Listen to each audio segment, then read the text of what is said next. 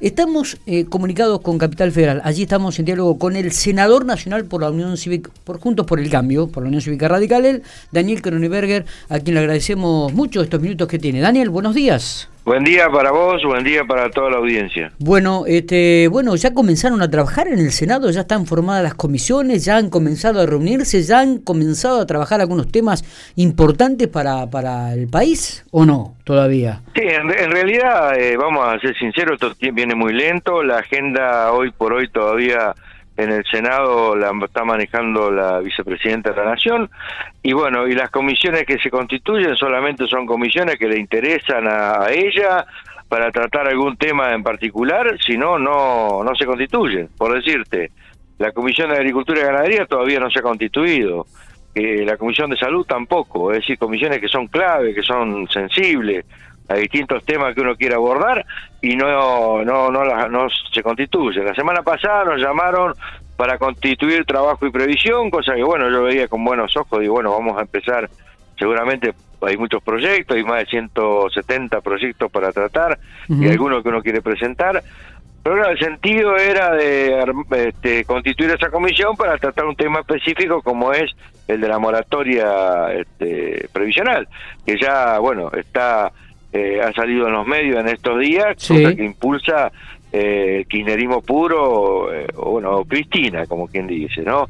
Lo cual, este, lo decía, ¿no? Eh, nosotros todavía no tenemos en mano el proyecto en sí, de qué se trata, lo han tirado eh, o ha tomado Estado público, pero nosotros no, no lo hemos tenido, lo tenemos para poder analizarlo tampoco. Es decir, la verdad que es una situación bastante, bastante incómoda, e incluso te diría más, hay este, senadores del oficialismo que también están preocupados y bueno, por este tema, ¿no? De que no se puede trabajar eh, en el Senado como se debería, ya a esta altura del partido tendría que haber estado hace ya un mes atrás todas las comisiones constituidas para poder tener un trabajo, un desarrollo normal, ¿no? Está, Daniel, sí. Digo, eh, eh, con el tema este, este de las tarifas, tanto los aumentos de luz, digo, las audiencias públicas que han comenzado a desarrollarse. ¿Ustedes están al tanto? ¿Están analizando? ¿Tienen la posibilidad de aportar datos?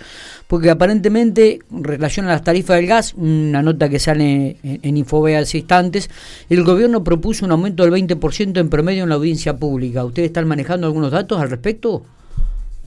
En realidad no, nosotros tenemos esta semana eh, en el blog que va a ser un, una reunión, bueno, y, para con algunos técnicos mirar bien ese tema y bueno, y tomar una posición con respecto a esto. Sabemos que bueno, se están haciendo las audiencias públicas como corresponde para eh, así proceder a un aumento de tarifa, este, sí está estipulado, pero técnicamente todavía no, no estamos al tanto. Esta semana vamos a tratar el tema eh, es lo que hemos acordado. Está bien.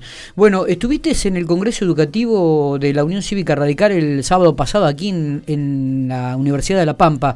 ¿Qué, ¿Qué, definición, qué apreciación tenés al respecto? ¿Te gustó? Por supuesto, nosotros este, siempre tenemos, hemos tenido como una autocrítica, si se quiere, en el sentido de que, bueno, cuando uno tiene que enfrentar una elección como va a ser la que viene en el 2020-2023, eh, llega por ahí con solo debate de candidatura, es decir, este, expectante de quién va a ser el candidato, quiénes van a ser los precandidatos, cómo se va a definir, si va a haber interna o si no va a haber interna. Lo hablo de nuestro espacio radicalismo en el marco de Juntos por el Cambio, obviamente, ¿no? Mm. Y ahora, bueno, eh, en base a una decisión que ha tenido acertadamente el partido institucionalmente, eh, se ha comenzado a debatir y a discutir temas tan álgidos e importantes como es el tema de salud, por ejemplo, y el tema de educación, y el tema de producción. En este caso tocó el tema educativo, que para nosotros es, eh, algo muy esencial, obviamente muy caro los sentimientos de la Unión Cívica Radical, pero aparte estamos convencidos de que es uno de los de los pilares para poder este, transformar o para poder cambiar eh, la situación por la que estamos atravesando o el presente, ¿no?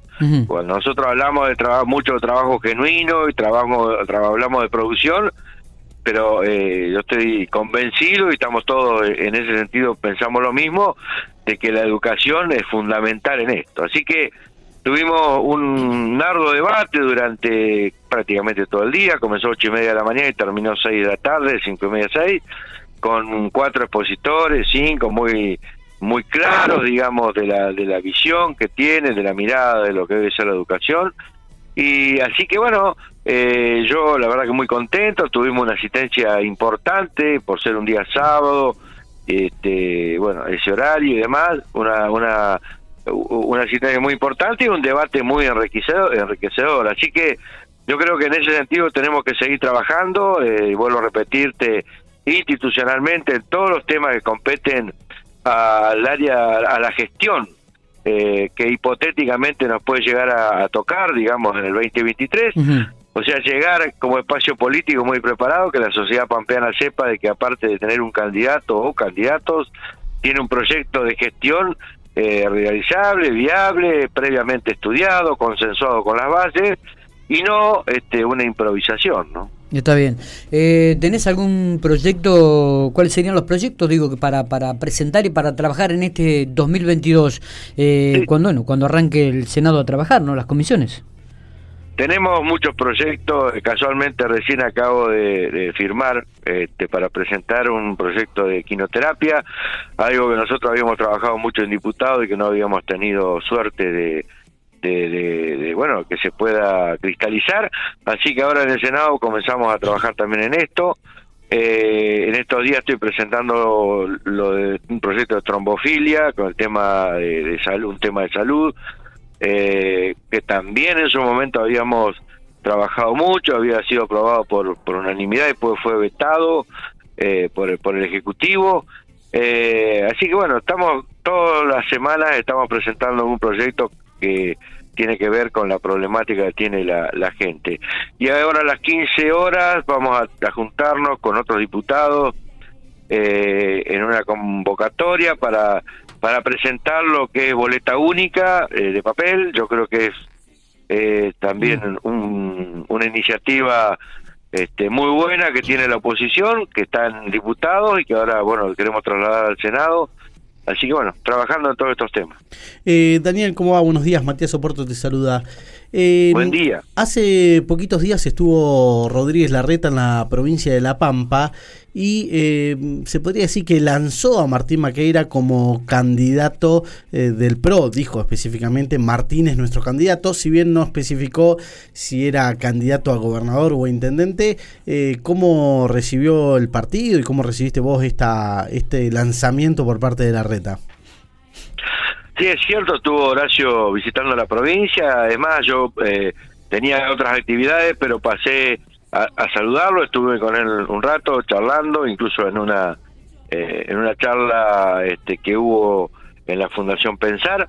Así que, no, no, yo no, o sea, lo veo natural que cada partido que constituye este frente, Juntos por el Cambio, tenga su candidato, digamos, esto es, es la democracia, es natural y así debe ser.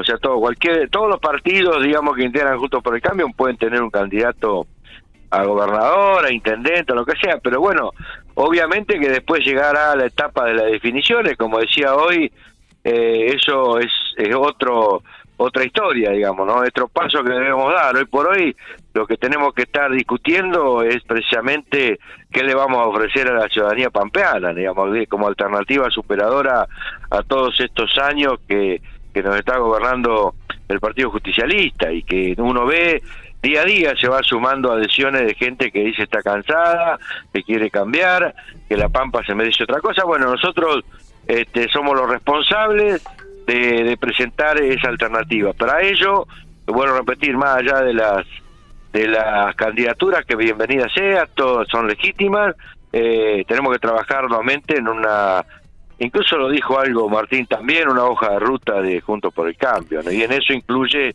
un programa de gobierno y de gestión como el que estamos trabajando. Eh, Daniel, la última, antes de, cortar, digo, eh, se han cerrado algunas escuelas hogares, vos que sos de la región, se ha cerrado la escuela San José, ¿este es un, tema que te preocupa y que lo vas a plantear también en el orden nacional o provincial?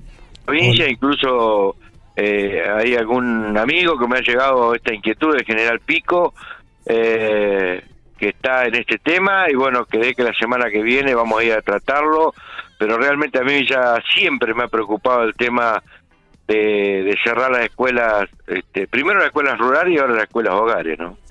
eh, por más que por ahí se le dé otra orientación, pero yo creo que hoy, sinceramente lo digo, hoy por hoy, en, en la situación que estamos atravesando, hoy cumplirían un rol muy importante estas escuelas hogares cuando eh, sinceramente eh, se hace muy difícil por ahí un chico que pueda llegar eh, a lo mejor en una zona, este, en una ciudad o en un, en un pueblo, ¿no? Y la, el rol y la función que cumplía esa escuela hogar, yo creo que era, no sé si sustituir o suplantar eh, alguna otra cuestión que debe cumplir el Estado, pero digo, eh, en la situación en la que estamos atravesando me parece que eh, es improcedente precisamente dejar de tener este esta prestación no del Estado. Está. Daniel, eh, gracias por estos minutos. Abrazo grande, nos estamos viendo. No, el agradecido soy yo, un abrazo grande para ustedes y un saludo para toda la audiencia.